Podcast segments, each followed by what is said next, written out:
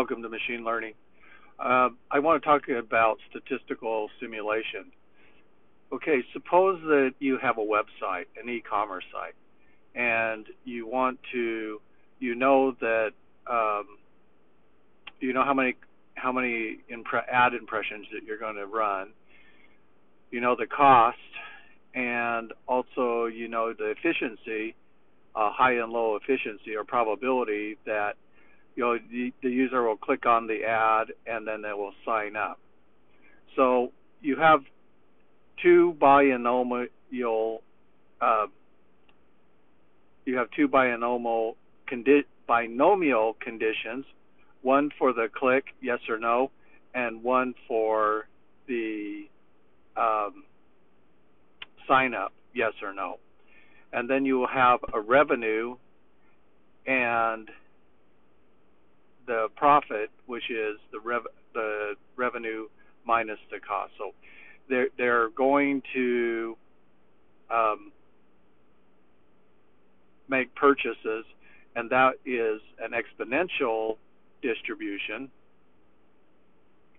and that and then you can uh, use your probability of each one of those occurrences, and then random sampling uh, to build a distribution and make a prediction. So now, why is this important? Well, you have two things.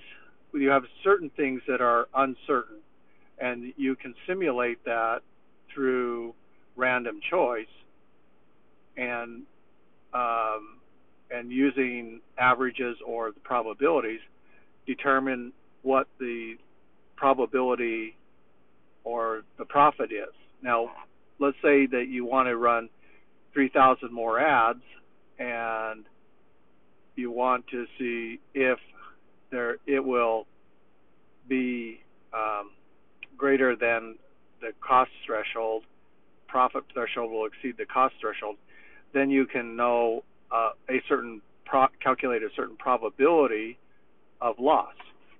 So if your costs exceed your profits, then you have a loss and you can base that on a probability.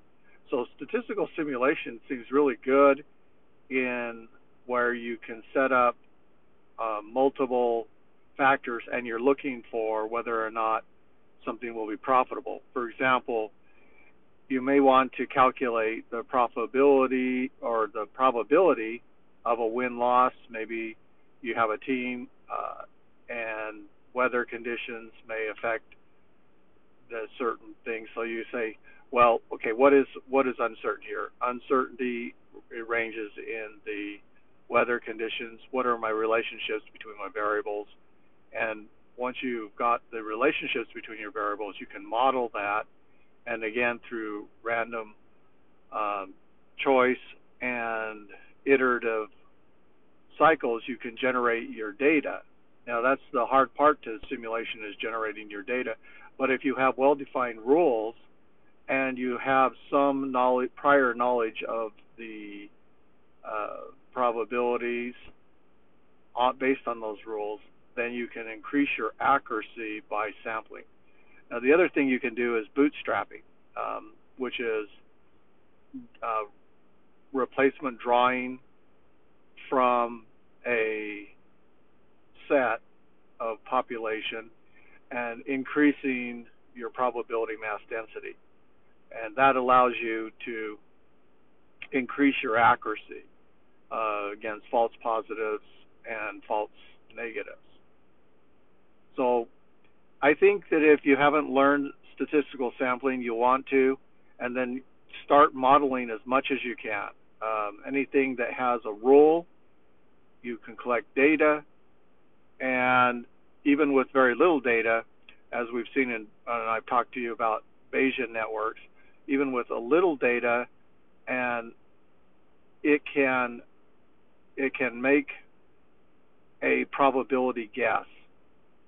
And as you get more data, it feeds into uh, a beta, and you would have then those probabilities feeding into the Bayesian network, and it's going to get more accurate. So the more data that it is exposed to, the more the greater its accuracy. So the same thing is true with uh, simulation. We can set up the rules for probability uh, for the simulation. We can model the data, and then as we get more data, we can feed that into our assumptions and our parameters or our probabilities, and then that will increase our accuracy and our predictions.